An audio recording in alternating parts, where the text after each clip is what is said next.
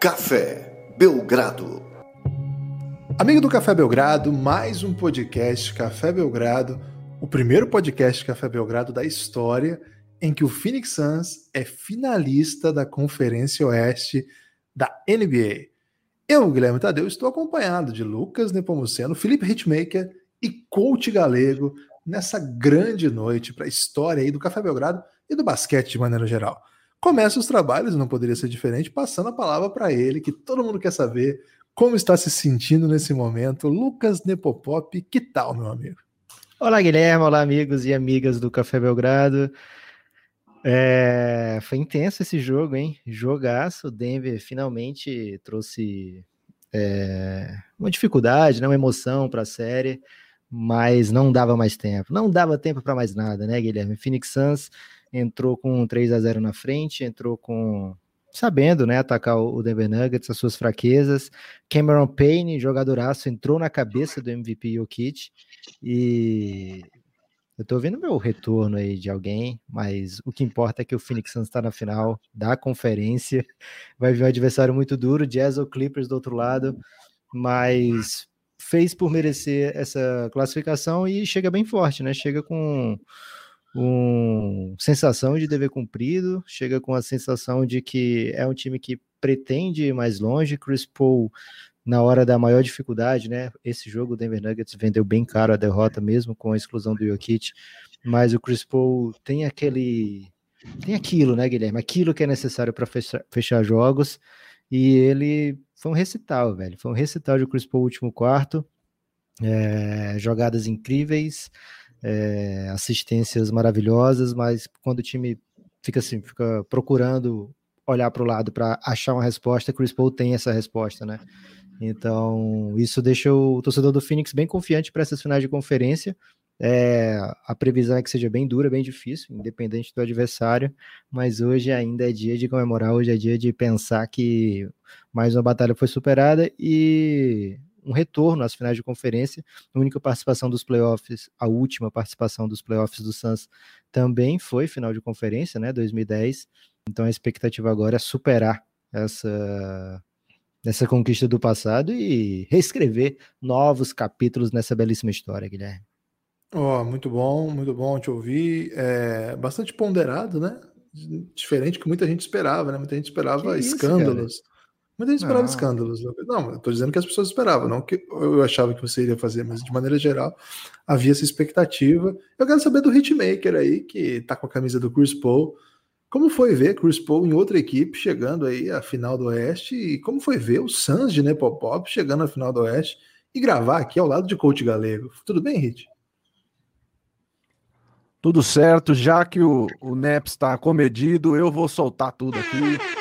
É final de conferência, entendeu? Não é para qualquer um, não. O Suns não é time, o Suns é seleção. Inacreditável, um show de Chris Paul, a camisa que eu tô vestindo aqui. Infelizmente, você, ouvinte, não está vendo, mas tô com uma camisa ao contrário do Houston Rockets, saudade do Chris Paul. Houston Rockets está acontecendo mais nada. Acho que o Houston Rockets, inclusive, é o novo Suns de antigamente, né? que isso, Fica cara. esse questionamento aí. Mas é isso aí. Achei que incrível. Que é 10 anos, Hit. jogo. Vamos ver agora. Acho que só daqui 10 anos o meu Rockets volta para uma final de conferência aí. É, já começou batendo a bad aqui. E agora com a gente o, o filho pródigo, né, Lucas? Que a gente trouxe aqui o coach galego. É o tio fizemos... pródigo, né, Guilherme? Essa é a verdade. O homem dá, dá muito ensinamento pra gente, não é filho, né? Filho, é, tá filho tá aprende com a gente. É isso, não, tô chamando ele de uma pessoa que divide sabedoria com a gente, né? O tio, eu sou tio de várias Você não pessoas. concorda com o Marcelo D2, com aquela música que ele aprende com o filho? Eu aprendo com meu filho, eu desenvolvo com meu pai. Não, Marcelo D2 tá errado. Okay. Infelizmente. Então vou reformular aqui. Um tio pródigo que trouxemos aqui, fizemos muitos podcasts, aprendemos muito com ele. E ele nos abandonou, né? Nos abandonou, nos trocou por vários outros podcasts, por vários outros programas aí de mídia. É, esteve aí atendendo todos os tipos de convites que poderiam existir, ignorou o Belgradão por muito tempo. E agora que todo mundo quer ouvir o que, que o Sans causou no Nepopop, ele reaparece aqui oportunamente para aproveitar do sucesso do Suns e exibir suas medalhas aí de campeão do NBB, campeão da Liga das Américas, o Homem é Bravo, coach galego. Seja bem-vindo de volta, meu amigo. Ô, Guilherme, obrigado. E eu só posso abrir falando de uma forma. Saudade de gravar com vocês. Hitmaker aqui, cheio de fãs. Emoção de gravar um podcast falando da final do Phoenix Suns. Que isso! cara, Presente. O cara é tudo. O Presente. cara é, o cara Guilherme, é- Eu é rimador, é rapper, ele é tudo. Aprendi na live do Gaulês, você fala presente quando a pessoa deita, né? Então, presente, Presente, coach. presente, presente. É por conta da aula, né? Tipo, como se tivesse sido uma aula, você fala que você tá presente. Presentaço, eu tô aqui. Muita gente mandou Isso. presente aqui. Nós estamos gravando isso ao vivo, né? Lá na Twitch e em outros cantos também. E teve muito presente aqui, ó. A galera que tá mandando aqui. Porra, Coach Galego. O- Até o Nepoprimo voltou, hein, Guilherme? Olha aí. Pois é, e tweetando foragido, né? Muito interessante até. Fora de... o primo entre a gente. Agora, assim, eu queria passar rapidamente por por uma história que eu imagino que bastante gente quer que passe. E, assim, eu fico, deixo à vontade quem quiser falar a respeito também. Eu vou só falar o que eu penso. É, uma das histórias do jogo é a expulsão do Jokic no terceiro período, depois de dar um tapão. Tap- não foi na raba, né? Se fosse, seria uma grande homenagem ao Raí do Sai. Se fosse, era Raí. E nem, É. nem ia ser expulso. Não, porque tapão na raba tá, tá bombando aí nos, nos, nos paradas. É um tapão na cara mesmo, né? No, do Cameron Payne. E, assim, é, é um, é um assunto. Muita gente achava que ele não deveria ter sido excluído. Exatamente. Exatamente. É, até seis segundos você pode falar, Hit, porque aí não. não Ah, tá é, eu tô, cara, É. eu tô com, com medo da, da desgraça aqui de soltar alguma coisa. Eu tô, tipo, enjaulado aqui, mas vamos lá. Não, seis segundos pode. A gente é, vai se- aprendendo. Se não for também, derruba esse podcast. Tudo bem. O Raí tem talento pra hoje- isso. Hoje Hoje pode pode. tudo. Não, e assim, eu imagino que muita gente quer ouvir o que a gente vai falar disso e que o Lucas, por ser um torcedor do Suns, deixa muito claro qual é, a, qual é o. Vamos Eu dizer assim. plena capacidade de ser isento, Guilherme. Não, não tem, mas eu nem ia dizer isso. Eu ia dizer assim, que lado esse podcast costuma ficar. Mas eu só quero dizer o seguinte, cara, de fato, para a história da série, isso é nada. Porque o Suns passou o rodo e tava ganhando. Vassoura. que- É, vassoura. Tava, tava ganhando acho que de 8 ou 10 pontos nesse período, nesse momento aí da expulsão do Jokic, né? Da exclusão do Jokic. E acho que até esse, essa confusão deixou o jogo meio confuso. O Suns acabou tomando algumas decisões meio ruins, o Lakers deu uma empolgada e a- a- o final do jogo foi mais emocionante do que parecia que seria com a expulsão do melhor jogador do Denver em uma série que o Denver não estava encontrando nada, né? Então, assim, eu não falo de arbitragem nunca e não vou falar hoje por isso, porque eu acho que não foi determinante para nada. É, quem quiser esse tipo de debate, acho que vai encontrar em vários outros lugares aí. Aqui eu, pelo menos, não, não vou fazer, não. Para mim, não, não, não foi fundamental porque aconteceu na série e não é a história de hoje. A história de hoje é a volta do Phoenix Suns à final do Oeste. O torcedor do Nuggets que queria vir aqui uma- ganhar um afago. Acho que tem bastante gente concordando que não deveria ter havido exclusão, e tem muita gente que acha que o Jokic passou do ponto. É, não, não acho que isso seja relevante para o tamanho do que vai se discutir hoje, né? Então, só quero passar por isso rapidamente e deixar aberto para quem quiser falar alguma coisa a esse respeito. Coach Galego, você que é um, uma pessoa do basquete FIBA, é, isso aí na, na FIBA seria o quê? No, no NBB? Daria invasão de quadra dos técnicos? Ah, eu, eu, ah, eu não vou entrar muito assim no detalhe, não, mas a, a, a interpretação para colocar só uma antidesportiva ali, né? Mas com replay ali tudo, ah, há uma interpretação também para ejetar ali. Eu, eu, pelo menos, senti isso vendo o jogo, né? É, porque ele visa a bola, né? Mas se a gente for interpretar pela é, uso desproporcional de força, né? E o contato, a aonde a bola está e aonde ele atinge o cara, né? e- Esse contraste também pode dar uma interpretação mais dura de uma, penalidade, uma penalização dessa forma. Então, assim, na hora, talvez pela, pela, pela simpatia que se tem, né, geral, ah, com, com o Jokic, eu fiquei meio que torcendo para não ser, só ser uma desportiva mesmo, uma flagrante, um, né, se não me engano o nome, mas é totalmente aceitável a interpretação, porque a maneira que ele faz, quando você começa a ver o replay, você vai ver que ele está totalmente intencionado, assim, ali ele não está jogando basquete, ali ele quer dar uma pancada para parar, para extravasar alguma coisa, então há há uma interpretação interessante. Tem uma foto interessante de quando ele está atingindo assim a- o rosto, né, para ver o quanto que pegou. não sei se vocês viram essa foto, lá no fundo, no banco, lá no lado contrário da quadra, tá o Chris Paul, assim, de lado, assim, olhando o lance, assim, muito engraçado. Achei, achei a cena curiosa, assim, ele ligado no lance para ver o que, que, ia acontecer. Mas, enfim, é, eu, eu acho que é viável a, a, a expulsão e, enfim, o time estava bem descontrolado. O time nitidamente. Eu assisti pouco da série, né? Assisti lances assim, mas esse, esse, o jogo, os jogos de hoje eu assisti completo, assim, com, com calma, tentando ver os detalhes. E dá para ver assim que o time estava com muita, muita dificuldade de atacar, né? Muito, muita dificuldade de criar algum tipo de fluidez ofensiva. A perda do. Já estou mudando de tema aqui, hein, Lucas? A perda do. do... Caramba, o garoto que machucou lá, cara. Tô, tô perdi, perdi. Jamal Murray. Jamal Murray, perdi a fluidez hein, de gravar podcast, cara. Essa parada aí, tô, preciso pegar ritmo novamente. Tem que chamar o. Mas tá fluente, mas tá fluente em medalhas, né, né, galera? Tem que chamar o Gabi Coach, tem que chamar o Gabi Coach. Estranho, porque ele participou de tantos por aí, né, Lucas? Que eu achei que não e... perderia, né? Fluidez, né? Mas é porque nos outros, as pessoas, nos outros as pessoas são gente boa, me deixam à vontade, não são meio babacas. Então... Mas enfim, a, a, perda do, a, perda, a perda do Jamal Murray, uh, eu sei que o time já tem tempo, o time se adaptou e continuou jogando em alto nível, mas quando você vai jogar um playoff, a perda de um cara que é um driver, né? Um cara que é, tem chute, mas ele cria a partir do zero, né? Tá no um contra um, ele vai criar a partir do zero, né? É, esse tipo de jogador é um jogador hoje que tem uma, uma importância muito grande nas equipes, né? É, o cara, é tipo o, o Cari que machucou hoje, né? O Kairi sai do zero. Ele tá, pode ter dois nele, ele vai dar um jeito de passar no meio de dois. Então ele vai absorver a defesa um pouco mais. Então, quando você chega numa hora, um time que está defendendo muito bem e atacando muito bem, como a Phoenix Suns, numa série de playoff, que ali o jogo é muito adaptado, né? O ajuste é muito fino ali, né? Você não tem que pensar em mais em nada.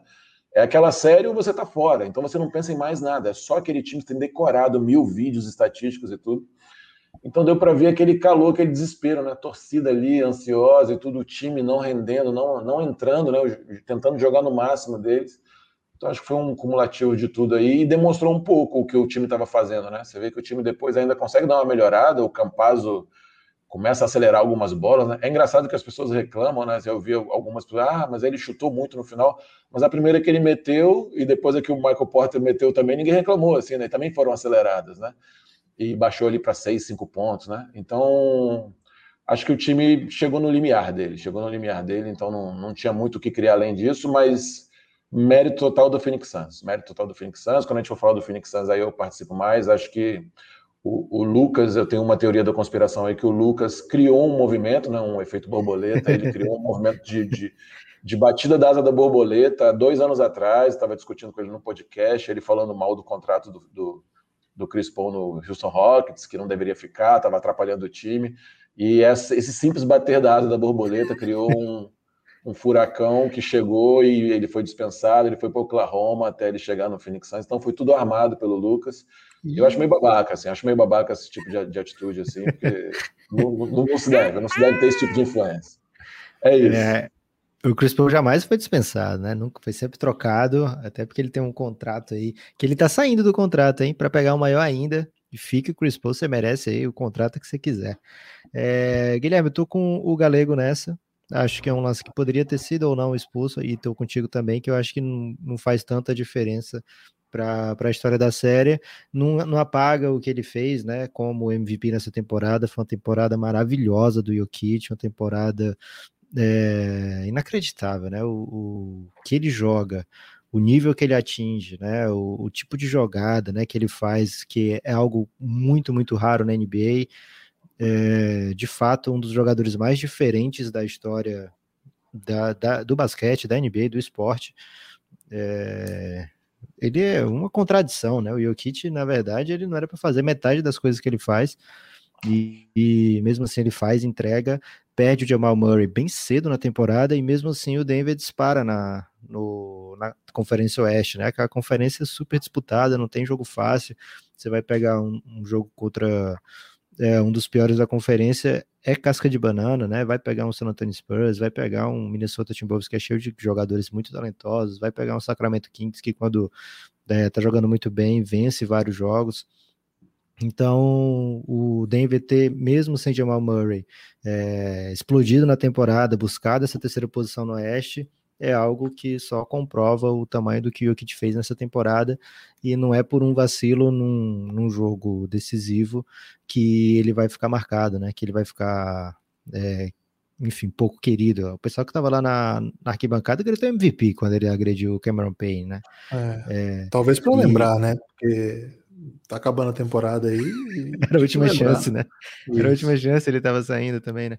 É, mas o temporada maravilhosa do Jokic, ano que vem deve voltar ainda mais forte o Denver Nuggets com a volta de Jamal Murray, que a gente quer, os jogadores melhores da NBA sempre saudáveis.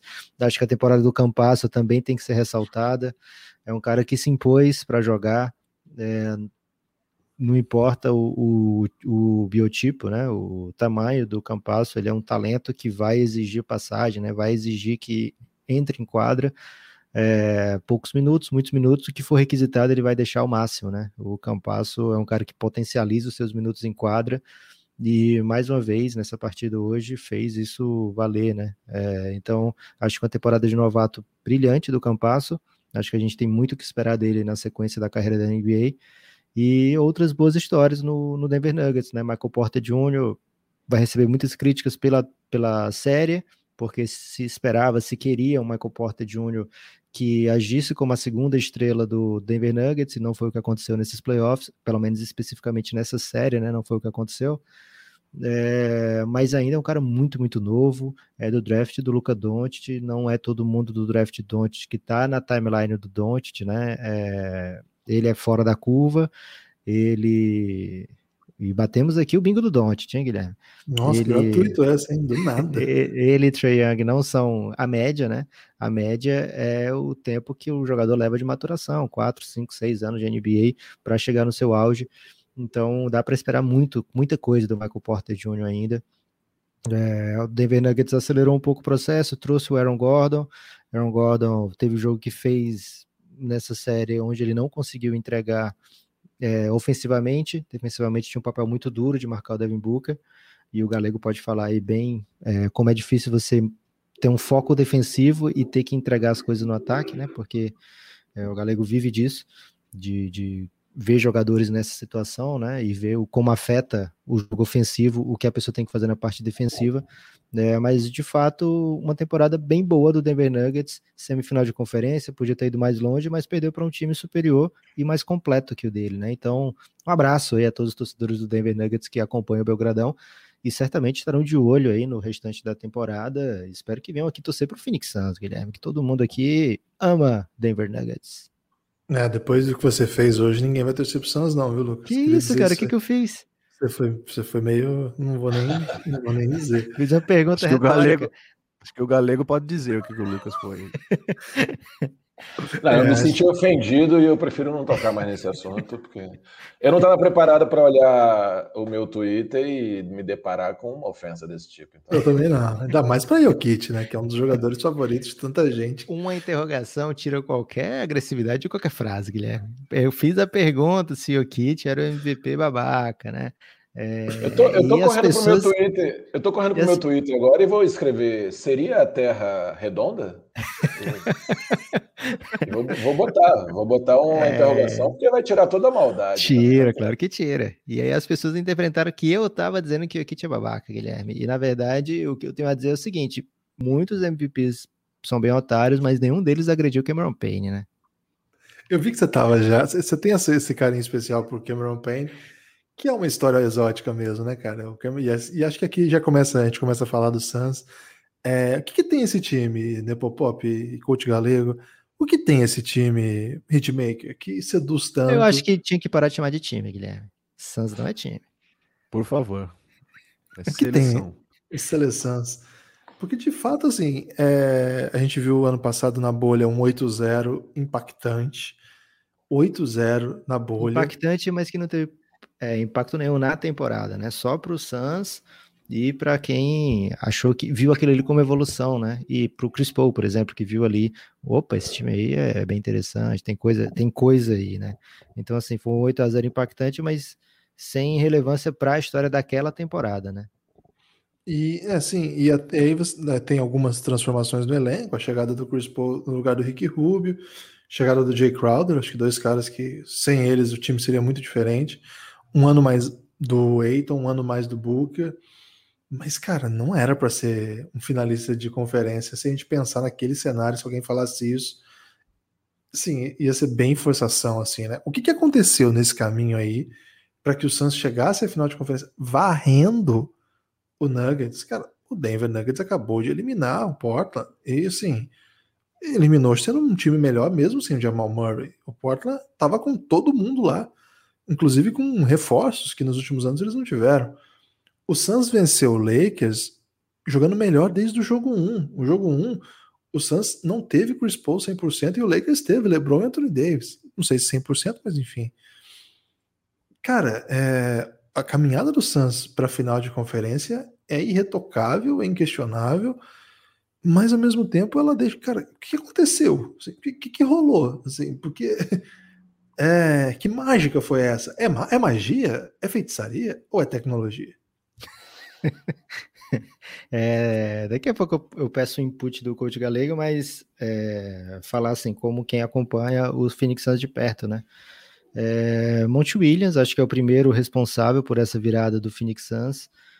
Talvez não o primeiro, mas assim, o James Jones é o GM, ele fez algumas mudanças, inclusive trouxe o Monte Williams, né?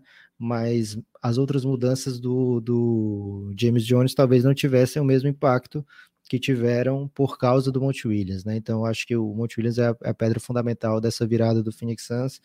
Acho que ele traz um não só um, uma tática, uma, uma técnica no treino, mas mais do que isso, né? Um sentimento de que ali as coisas precisavam mudar de cima para baixo para que os resultados fossem aparecer na quadra depois, né? Então, o Phoenix Suns mudou o seu estilo de, de pensar como time, a gente vai lembrar, né? Falei várias vezes com o Monte Williams durante o período na bolha, né? Porque lá o, os, os técnicos eram obrigados a conversar muito com a imprensa. É, e eu estava lá todo dia, né? Na do Suns. E fiz várias perguntas para o Monte Williams e ele destacou em algumas delas, Guilherme, a importância daquele momento na bolha para os caras ficarem juntos, é, conversarem, baterem papo, fazer coisa junto, pescar, jogar videogame. É, então, aquele período na bolha ali, acho que o Monte Williams conseguiu atingir os jogadores de uma maneira de que eles é, entendessem como devia funcionar o time fora de quadra, né? Qual, como deveria ser e conseguiu incutir o que ele esperava dos jogadores também, né? De responsabilidade, de necessidade de fazer o que é preciso ser feito, independente se você é o cara que vai arremessar 20 bolas, se você é o cara que vai arremessar duas bolas no jogo. É, a gente vê um Phoenix Suns muito aguerrido na defesa, e isso é muito por causa do que o Monte Williams faz e do jeito que ele trata o time, né? É, então você vai ver o Chris Paul se matando na defesa, vai ver o Devin Booker tentando se matar na defesa, e vai ver os jogadores no ataque fazendo coisas como a backscreen do Devin Booker no, no Aaron Gordon no drive final ali do Chris Paul, né? É, é o pick and roll espanhol esse. Exato, né? E a gente não via o Devin Booker fazer esse tipo, galego, é. O Devin Booker não fazia esse tipo de coisa antes, né? É, então o Phoenix Suns é um time que vai mu é muito detalhista agora, né? E acho que isso é muito por causa do Monte Williams. Acho que Rick Rubio teve, toda a vida eu falo isso, né? Rick Rubio teve uma parte muito, participação muito importante nessa retomada do Phoenix Suns, tanto é que ele ficou muito chocado quando ele é trocado é, para que pudesse vir o Chris Paul. Mas, enfim, era o Chris Paul, né? A gente entende por que, que ele teve que ser trocado, mas ele teve uma participação fundamental também nessa reconstrução, nessa nova identidade do time. E aí, muito do que você falou, né, Guilherme? Mais um ano de Devin Booker, mais um ano de DeAndre. Michael Bridges é um jogador que é um canivete suíço em quadra, né? Faz tudo que é preciso. E tem jogo que ele vai arremessar 18 bolas, tem jogo que, jogo que ele vai arremessar 5, é, e tá tudo bem com, com ele e um time cheio de coringa, né? Cheio de cara que tem as suas funções. Cameron Johnson, Cameron Payne, Javon Carter nem sempre entra, mas tem as suas funções. Darius Saric, é... eu ia dizer Frank Kaminsky, mas não vou me empolgar, só porque eu tô na de conferência, né, Guilherme? Exagera, né? É, então acho que é um, um monte de fator. Bridges, que é meu, meu ídolo. Como não falei, velho? Fala de novo, então. o Michael Bridges, que é o ídolo do Guilherme. É, então, assim, muitos jogadores que estão lá fazendo o que é preciso ser feito e com muita atenção no detalhe, né? Agora acho que o coach Galego pode falar um pouco sobre a diferença do que ele vê em quadra agora desse Suns, né? É, ele disse que não viu muito da temporada, mas acho que vendo um jogo já dá para ver o tanto de coisa que o Suns faz que não fazia há dois anos quando você era o taradão da zona da NBA, né, Galego? Que assistia todos os jogos com a gente e reclamava muito que o Phoenix Suns não fazia nada fora da bola, né? Não tem um flare, não tem uma jogada é, trabalhada. Hoje, acho que deu para você ver um Phoenix Suns bem diferente, né? É uma, uma coisa que o Phoenix Suns mudou muito, né? Eu acho que desde a época do Rick Rubio já era a intenção da, da franquia. É tirar o Devin Booker da, da primeira ação, né? Do, do pick and roll, né? Ele, ele tá, tá menos com a bola na mão, né? Uh, ah, para ter que essa, essa coisa que eu falei do iniciar a ação, né? Ter que criar o tempo todo, o tempo todo, o tempo todo, o time ficar em cima dele. Aí você traz o Rick Rubio, que querendo ou não é um cara que, que cria a primeira ação, né? E, e abre a quadra e vai, vai, vai, vai jogar um pick and roll, vai ter que chamar alguma ajuda a mais e tudo. Mas aí, lógico, né? O Rick Rubio historicamente na NBA os times foram se ajustando a ele, deixando ele próprio livre, né? Para ele ter que chutar a última bola, a posse do ataque, tudo. Mas aí substitui por um Chris Paul que eu estava tentando olhar os números aqui enquanto vocês falavam. É, ele teve 70%, 71% de dois pontos hoje, assim. É um cara que é totalmente especialista no mid-range, né? E e assim, aí fica muito difícil, né? Quem, quem, vai, quem, vai, quem vai ajudar nessa bola? Quem vai sair nessa bola? Vai trocar, vai marcar aquele drop, né? Vai esperar ele jogar driblando, atacando o garrafão? Quem vai fazer ajuda? E aí o, o, o Devin Booker tem mais espaço, sabe? Para chegar no ataque um pouco mais descansado, poder pegar uma bola no catch and shoot, pegar, atacar um closeout, sair de um indireto para já pegar a bola atacando. Uh, uma bola ou outra sair na mão dele, ele sair na transição né, já jogando um, um pique acelerado. Então, acho que historicamente o, Phoenix já muda isso, já sinaliza para isso antes da, da, entrada do Monte, sabe? Uh, mas eu acho que desde o ano passado realmente assim o time muda muito. Eu fiquei muito tempo sem ver jogo do Phoenix, até porque eu achava um jogo meio babaca, assim, sabe? Não gostava muito, mas enfim. Brincadeiras à parte, pegando no pé do, do, Lucas aqui, eu fiquei muito impressionado com a mobilidade e a intensidade do, do Eiton, por exemplo, que acho que é um cara que deu, deu um salto também. A história da evolução do time tem a ver com ele. E eu acho que a história da evolução do time tem a ver com achar um cara que, quando ele não tá, rearranjar um cara, né? Que o Sarit vai para lá meio como um 4, né? E ele agora fica um cincão, é, quer dizer, não é um cara com a altura do cincão, mas consegue defender o cinco, tem mobilidade para correr, vai, vai conseguir tocar ali na, nas ajudas, né? Vai fazer as coberturas que tem que fazer. Então, é, essa parte estrutural, é, é, essa espinha dorsal, acho que é interessante. E depois eu acho que o Bridges entrega muita coisa interessante, numa intensidade incrível, assim, um cara muito interessante. Uh, o Jay Crowder tem uma, uma, função. Eu estava agora pesquisando a minutagem do, Jay Crowder, né? Ele tava, ele acho que ele fez a temporada com média de 27,5 minutos, uma coisa dessa. Hoje ele jogou 38, né? A última vez que ele jogou 30 de média para cima foi no Boston, assim. Então é um cara que está sendo muito importante, porque ele é um catch and shoot, assim, mas ele, ele consegue também rasgar bem. Ele não está nessa loucura de, pô, recebi, tenho que chutar tomar umas decisões bacanas, assim, sabe? E, e, é um cara de força na defesa também, né? Consegue defender caras grandes, tem mobilidade para tocar o perímetro e tocar o garrafão, sabe? Fazer coberturas rápidas. E aí, por fim, para finalizar isso, eu acho que o Phoenix é mais um time que está jogando esse basquete, entre aspas, aí moderno, né? Porque é, é tudo muito relativo, é, é meio filosófico aqui, eu não quero entrar nessa discussão mas o que, que é? Simplificar ações de ataque, simplificar movimentos, não ter jogadas muito elaboradas com um pick and roll, mais um flare, mais um sequencial, mais um indireto, mais um mão a mão, mas não tem umas grandes ações para lá no final jogar o pick and roll. O que, que eles estão fazendo? Eles estão antecipando o movimento, o time chega correndo bem a quadra, já joga um pick and roll mais antecipado, mais cedo, porque eles estão apostando no quê? Eles estão apostando que se a gente joga um pick and roll mais cedo, já cria um primeiro desequilíbrio cedo, a gente dá tempo restante de ataque para o Chris Paul criar, né? para o Chris Paul tomar a leitura. Você vê hoje no jogo, o Chris Paul só solta a bola na boa. Hoje o Denver defendeu um pouquinho diferente de alguns outros jogos da, da, dessa série, que é o Denver apostou em fazer um drop, né? O pivô ficar esperando E se o Chris Paul atacasse muito o aro, eles trocavam ali, né? Para não ter um pop, não ter nada, beleza. Pra, sabe, o cara tentava, o pequeno tentava conter o, o rol do, do. Mas aí nos outros jogos, os caras entravam com um lateral para tentar ajudar a diminuir os espaços. Ele ficava dando passe mole para fora. Hoje, como ele notou que não tinha esse passe logo acelerado, ele quicou, quicou, quicou, levou a bola lá para o cantinho que ele gosta de chutar, ah, quando ele percebeu que quando ele botou, parou a bola fingindo que ia chutar, alguém entrou numa ajuda ali, ele já botou um passe novamente. Então eu acho legal isso, assim, é, é, há algo intencional, potencializado, mas não foi assim, ah, depois daquele 8-0 lá, é uma construção, uma construção de mais tempo, que as peças vão juntando, né, vai acontecendo. Assim como o Houston Rockets, quando montou lá com o Daryl Morey, ficou aquele furor lá, né, de na, no começo, aquele furor, né? O furor é um negócio que toma banho, né? Eu, acho que imaginando aqui o Dalmano com o furor, cheio de jogadores, escândalo. Mas ficou aquele furor do, do, do, James Harden armando, dando passe e tudo, mas o time foi se montando, o time foi se montando através dos anos e tudo, e também foi se desmanchando através dos anos, né?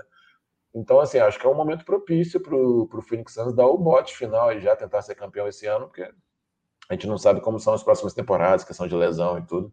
Mas tá bem bacana, assim. Foi, eu fiquei bem surpreendido assim com a intensidade, a velocidade e principalmente isso que eu te falei, atacar uma ação que já gera desequilíbrio cedo e após criar um mini desequilíbrio, uma pequena vantagem, o time não para de atacar. E aí é o mérito desses coadjuvantes, sabe?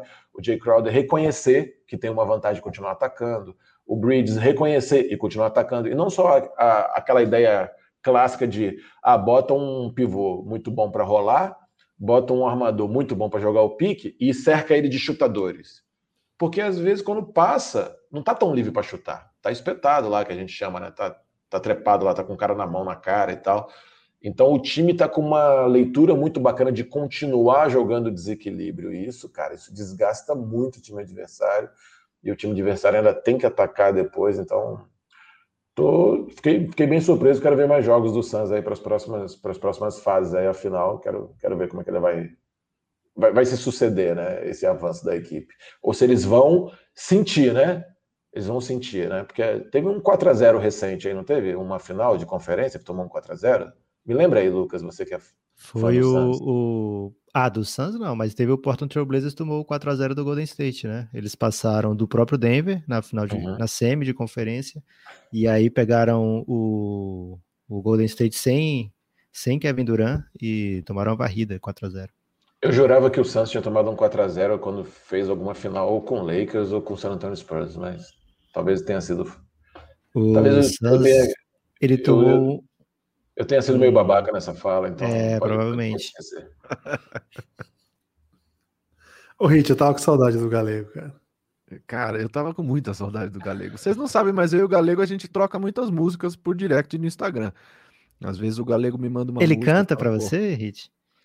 Quem me dera. Cara, meu sonho é receber um áudio cantando do, do, do Galego. Inclusive, não sei se nem se eu posso né, é, jogar essa informação aqui, mas o Galego ele é ótimo em, em em fazer algumas versões com, com outras com, com, vozes de cantores famosos cantando outras músicas, enfim. Que galego é um, é um, cara, em, cara, ele é, ele é muito talentoso. Galego é galego, cara. É, como ele mesmo diz, ele é embaçado, né? Ele é embaçado. Caraca, eu nunca disse isso, mas tá tudo bem. ah, não, eu pensei que tinha dito. Que dia, Lucas, que dia. Phoenix Suns na final da Conferência Oeste.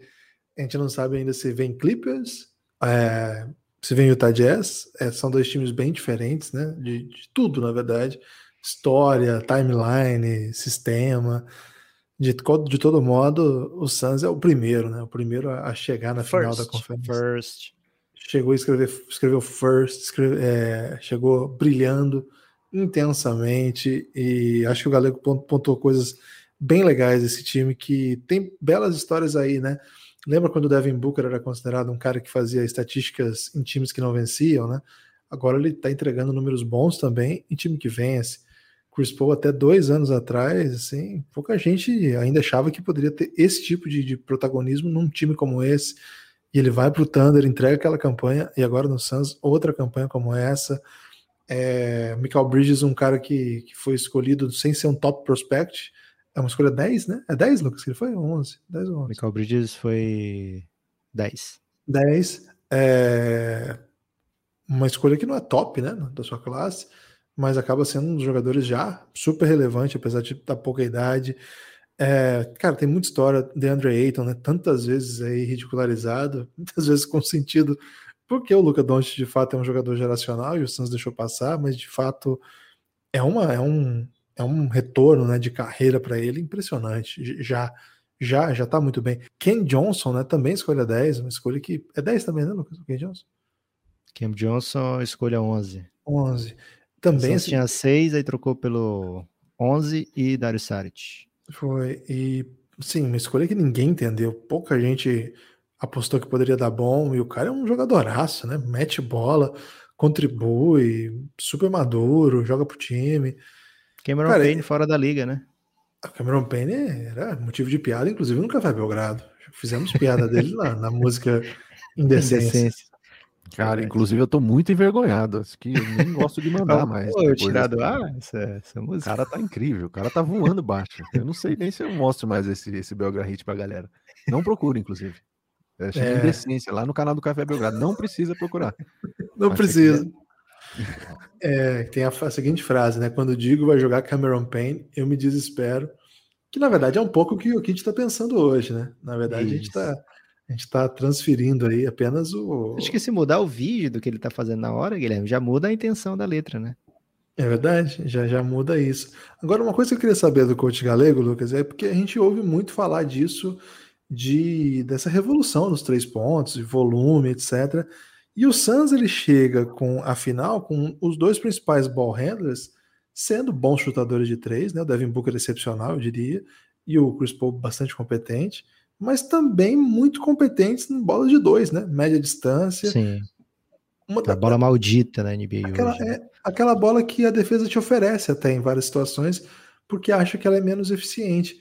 Mas, oferecer, entre oferecimentos aqui e ali, eles estão matando essa bola aí e levando o Santos adiante. muda alguma coisa essa questão do mid-range nos playoffs? Então, Guilherme, é, assim, essa questão que a gente falou um pouquinho no começo agora de a especificidade, né? Chega no playoff, é, você você só vai pensar em algum outro adversário se você passar de fase. Então, você debulha mais aquele time ali, né? Você destrincha mais é, o que ele tem de, de funções, né?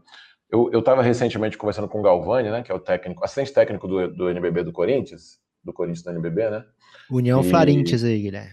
E, é. e, e, e, ele é técnico do Sub-22 também. Galvani é super estudioso e tudo. Ele estava me contando, tinha uma, uma estatística recente, que os últimos MVPs né, da, das finais, né, então a, a, gente falando de playoff, né, querendo ou não, a, a final ali, né, uma série de playoff, eles eram totalmente especialistas de dois pontos, né, de mid-range. Né.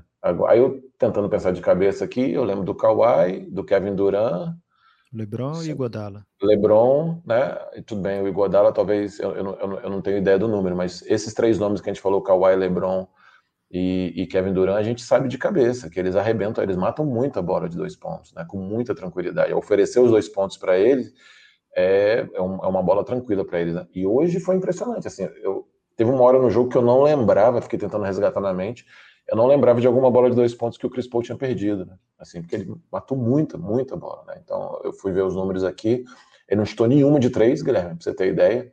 Como é que, como é que o, o jogo propositalmente o Denver oferece, né? Uma, apertam ele na hora do pick and roll e ele já pede um pick and roll bem alto. Ele, ele, se vocês lembrarem do jogo, ele joga um pick and roll quase no meio da quadra, flertando com a linha central ali, né?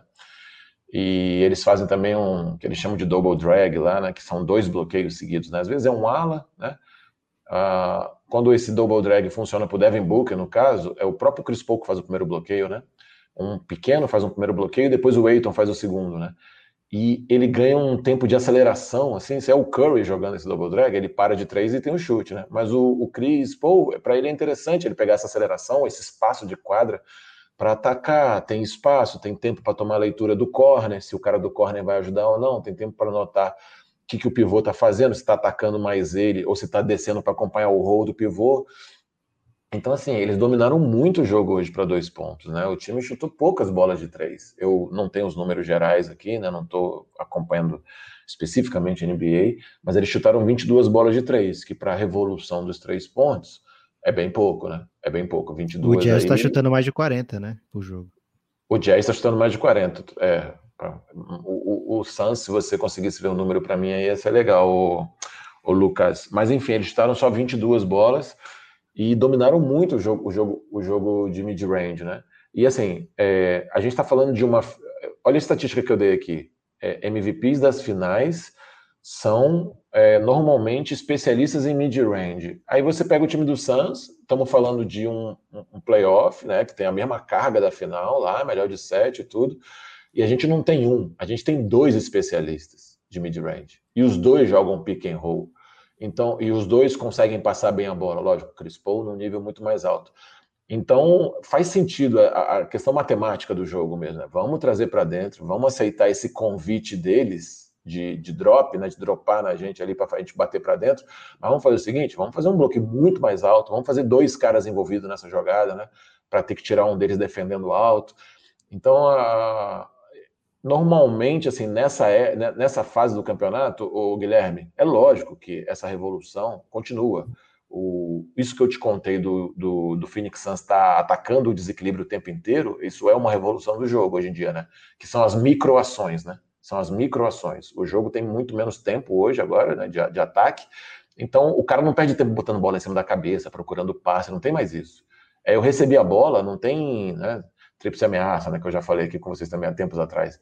Eu pego a bola, eu chuto, eu passo, ou eu driblo novamente. Né? Então o Phoenix Suns faz isso muito bem. Porém, eles jogaram muito mais para dois. Porque tem dois caras muito especialistas. Se você notar, não tem outro cara tanto chutando bola de dois no Phoenix Suns. Foram eles mais, mais concentrados. E os outros ficam um pouco mais cercados. A bola de dois que os outros fazem é essa que a gente fala, né? Do dois fácil ali, né? Perto da cesta, numa bandeja, não falta sexta, alguma coisa assim, já, já com maior desequilíbrio. Então, é, faz, apesar de você me perguntar gerando uma contradição, eu te devolvo falando, não faz sentido.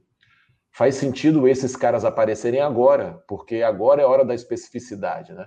Então, vão, vão chegar nas finais os caras que dão conta de suportar a maior dificuldade que é hoje em dia, que é o quê? É o mid-range, né? em tráfego, né? Em velocidade, depois de drible, se jogando para o lado, fazendo step back, o que for. Então, o do Chris Paul é meio fora da curva, assim, é meio absurdo. Tá? É, e foi assim, bem fora da curva o que o Suns fez nesse jogo específico, né, Galego? Mais um, como você disse, né, a capacidade que o Suns tem de ir se adaptando. Na série tinham sido 98 tentativas, né, dá quase 33 por jogo. Hoje baixou um terço, né? Baixou para 22 tentativas de três pontos, já que o, o Suns foi bem. Né, atacou bem diferente o, o, Denver e a pontuação até foi maior do que nos outros jogos, né? 125 pontos. É, então, o, o, ataque do Suns fluiu muito bem com ou sem essa profusão de bola de três pontos, né?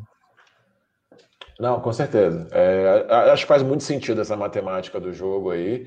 E, novamente, usou, usou uma estratégia que tem instrumentos para praticá-la, né? Você vê, vou só dar uma invertida agora, o Denver, eu fiquei bem impressionado positivamente com o Barton, acho que ele teve uma postura heróica, assim, assumiu o jogo para ele, aquela é, histórica, assumiu o jogo, né? Foi... Assumir a responsabilidade. o jogo para ele, personificado, assim, mas assim, ele chutou muita bola de dois longo, ele driblou logo após a linha de três, ele já parou para chutar, assim, você vê até que meio impensado às vezes, mas foi um cara muito corajoso, chutou muita bola, mas você vê o aproveitamento dele já foi mais baixo, assim, ele não deu tanta conta, ele não, apesar, eu fiquei meio impressionado, me perguntando assim, será que ele mata tanta bola de dois assim? Porque ele estava muito decidido a chutar essas bolas de dois, né? E ele não teve um grande, assim, grandiosíssimo aproveitamento, né? Naquela escala de pontos por posse aí, talvez a dele não chegue a um ponto, né? Nesse chute em tráfego, né? Eu precisava ver estatística avançada aí para entender. Mas você vê que aconteceu isso um pouco. O time jogou um pouco. O Denver já jogou bastante fora de nexo, assim. Achei o jogo do Denver. O Denver joga bem certinho, né? As jogadas, os movimentos, mas quando você tá com a corda no pescoço, jogo 4, fatalmente o time vai tentar alguma coisa. E uma das coisas que ele vai tentar é desconfigurar um pouco o que eles fazem, né? Então fica uma coisa um pouco mais kamikaze mesmo. O, o, o Jokic O Jokic, eu não sei o quanto ele tá jogando pick and pop, mas ele jogou pick and pop pra caramba o jogo de hoje. Não tava titubeando, tava pegando a bola no pop e, cara, tô meio livre, vou chutar mesmo, vou meter essas bolas aqui e tudo. Então, você vê o, o Aaron Gordon, essa coisa que a gente fala, né, do, do primeiro driver, né? O Aaron Gordon é um cara interessante, mas ele joga a bola em desequilíbrio. O Michael Porter, ele é um cara muito interessante, mas ele é um cara que precisa de um primeiro desequilíbrio para pegar a bola com um close-out e chegar atacando. Hoje ele teve que criar do zero, aí você vê ele se enrolando com o drible, com a bola, né? Parece uma deficiência absurda assim dele, não, mas é característica, né? Os jogadores vão se montando ali na estratégia com uma características específicas, né? Então, e, e, os caras que tinham que começar a fazer isso, que é o, o Rivers, né? O Austin Rivers fez mal hoje, atacou bolas erradas, pegou chutando bola que estava um pouco trepado. E o Campazzo tentou a todo momento fazer o dele ali, né? Provocar, não só provocar ali os caras, né? Cavou uma falta de ataque ali no final legal pra caramba e tudo. Mas é, ficou difícil, o time estava bem desconjuntado mesmo.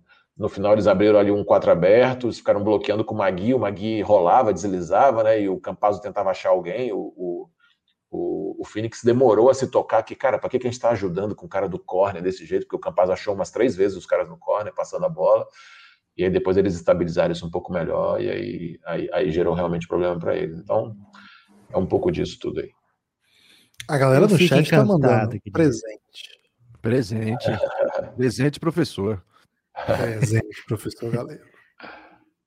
É, Guilherme, acho que tudo que precisava ser dito foi dito nesse momento, a não ser tudo que a gente vai dizer fora do podcast, né? Quem não está na gravação da live, aliás, na gravação do podcast durante a live, vai perder tudo que a gente vai falar a partir desse momento aqui, porque agora é hora do destaque final aqui do podcast. Já já vai ter que ir para o ar isso aqui, porque muita gente quer ouvir falar dessa vitória do Phoenix Suns, dessa presença do Phoenix Suns nas finais de conferência. É... Cara, olha a frase que eu tô dizendo: Phoenix Suns nas finais de conferência, meu Deus do céu. É... Primeiro playoff do Phoenix Suns no Café Belgrado e já, já é dessa maneira. Notícia muito boa é que os jogos da, da final do Oeste são exclusivas da ESPN, são exclusivos da ESPN, então tem uma chance boa do Romulo narrar esses jogos. E o Santos jamais perdeu em playoff quando o Romulo narrou, Galego. Fica essa estatística aí para você. Você adora esse tipo de estatística. Adora. Então, Phoenix Suns chega bem forte aí para as finais de conferência, Guilherme. Não tenho nem destaque final, só mandar um beijo aí para todos os jogadores do Phoenix Suns, especialmente Cameron Payne e DeAndre Ayton, que já protagonizaram uma dancinha maravilhosa, Guilherme, no vestiário, enquanto a gente estava fazendo aqui a live, hein?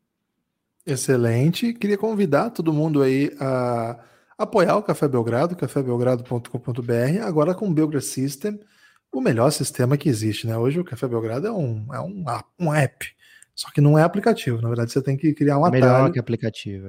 É. é, porque você cria seu próprio atalho, né? E, cara, é maravilhoso, de verdade. É onde estão disponíveis os conteúdos do Café Belgrado, e são muitos, a partir de R$ reais você pode ter acesso pelo PicPay, pelo Pix, é, pelo boleto ou por cartão, cafébelgrado.com.br. Entra lá, são mais de 230 podcasts exclusivos para quem entra no Belgrado System. Hoje mesmo, entra lá que você vai ver, é bem legal. Tem nas nossas redes sociais, estou sempre postando lá no Instagram, prints aí do sistema, tem no Twitter também. Quem não conhece ainda, quem gosta de basquete vai gostar bastante, tem muito conteúdo lá sobre vários aspectos do jogo, tem até sobre o mundo paralelo, assim, o que aconteceria se por acaso, e aí tem histórias nesse sentido, que chama Belgraverso, tem história do LeBron, história do Luca Doncic, tem um podcast para os melhores estrangeiros da NBA, né, um episódio para cada um, é muita coisa. Eu convido, eu convido que vocês entrem no cafébelgrado.com.br e vejam lá o que, que tem para você ter acesso. Com nove reais mensais, você ajuda o Café Belgrado a se manter vivo, é um programa de financiamento coletivo, e mais do que isso, você ganha aí essas recompensas nesse sistema absolutamente novo, único, não conheço nada do tipo aí na podosfera, eu diria até internacional, mas aí seria muito ousadia porque eu não conheço a podosfera internacional. É, esse é o meu destaque final, mas eu quero ouvir o destaque final do Hitmaker, é claro, mas antes o do homem que deu aulas aqui, né? Aulas. Aulas presente. cria, coach galego, presente. Presente, professor. não, pessoal, agradecer estava, apesar de eu ter, de ter provocado muito a questão da. O Lucas, o Lucas tá meio babaca, assim, né? Com, com, essa coisa de final e tudo. Tudo bem, ele vai ter que saber lidar com isso. Mas apesar disso, é, muita saudade de, de, trocar com vocês assim, essas conversas mais formais, assim, em gravação de podcast. Prazer estar com o Felipe novamente. É, eu vou reforçar, né? Acho que o que vocês fazem de trabalho é muito diferenciado, assim, muito bacana. É difícil, hein? é bom gravar isso aí, porque eu elogiando vocês é meio, é meio raro. Mas a, a plataforma que vocês lançaram, né, do, do Café Belgrado, com os podcasts, tá, tá incrível, assim, visualmente tá incrível, a maneira de acessar também, porque eu sofri um pouco aquele Google Drive, né? Aquele Google Drive eu sofri um pouco para ter que usar na rua, ouvindo no celular e tudo. Então tá bem bacana. e não, sempre jornalismo verdade aqui, né? Sempre trazendo a verdade acima de tudo. E, e reforçar novamente, acho que a, a, transmissão que vocês fizeram do NBB foi, cara, foi incrível, assim, a maneira, a maneira leve como vocês transmitiram e ao mesmo tempo informativa, né? Acho que o, o Gabriel deu um show aqui de explicação, de humildade. Gabi Coach, tocar, Galego. Diga. Gabi Coach prometeu ficar em todas as lives do Café Belgrado nos playoffs da NBA, só que ele dorme às 8 da noite, velho. É, aí a gente está lidando com um ser humano diferenciado também, né? Enfim. Presente ó, Gabi Coach. Enfim, o um prazer estar com vocês de volta. a gente tem, eu tenho a LDB agora que vai começar daqui a 40 dias, então acho que a NBA acaba antes disso, de 40 dias? Acaba. Então, a NBA tá no máximo 22 de julho. Então, estou à disposição aí para quando precisarem. Um abraço. Aí é bom, hein? Vou, vou usar muito o corpo, quer dizer, o cérebro do coach galego. É, é seguinte, quem tá no podcast agora não sabe, mas a gente continuou ao vivo aqui depois. Falta hitmaker, velho. Não, calma, eu vou passar para ele fazer o destaque final. Você, você, não sabe de nada, né, pô? É aí que, aí que você falha, porque você acha que vai estar na final do Oeste. Eita. Só porque você acha que está na final do Oeste, você acha que sabe de tudo, mas você não sabe de Fui nada. babaca, né? Eu sempre falei, no Galego, que quando o Santos fosse bom, o Café Belgrado estava ferrado, porque o Lucas ele não sabe não ser clubista. Ele não tem a menor noção. E hoje nós temos uma crise para gerenciar já, porque segundo tá correndo aqui na boca pequena, o print do Nepopop mandando um hate no MVP aqui está correndo nos grupos de WhatsApp aí, mais hum. do que hum. fake news de cloroquina. Então, o negócio da empresa. Já temos uma crise para administrar com o clubismo do Nepopop. Espero que as pessoas percebam a interrogação ali, Guilherme. Dizem que quem colou, colou sem interrogação. Ah, não. É, e, mas as pessoas que estão ouvindo o podcast não sabem, nós continuamos aqui com imagens. Né? Nós derrubamos no YouTube, no Twitter e vamos analisar três jogadas aí com o coach galego, porque a gente Opa. nunca fez isso aqui, é meu sonho, cara. Eu quero aproveitar o coach galego com essa tecnologia. Mas antes, e aí, Rit, você tem algum destaque final? Cara, meu destaque final não podia ser diferente, senão eu seria muito babaca. Mas meu destaque final, o meu destaque final vai para o incrível coach galego que está aqui com a gente hoje, depois de tanto tempo. Cara, dando aulas e palestras. Coach galego, não à toa é, é, faz parte de, de da, da, da mais vencedora comissão técnica do Brasil hoje. Então, meu destaque final vai para ele, coach galego. E, e, nós iremos encerrar o podcast agora, Gui, ou não? Isso, isso. Pode fazer seu destaque final. Então, musical, meu destaque final, meu destaque final musical é esse aqui e já vou deixando meu abraço pro ouvinte do Café Belgrado. ah, não.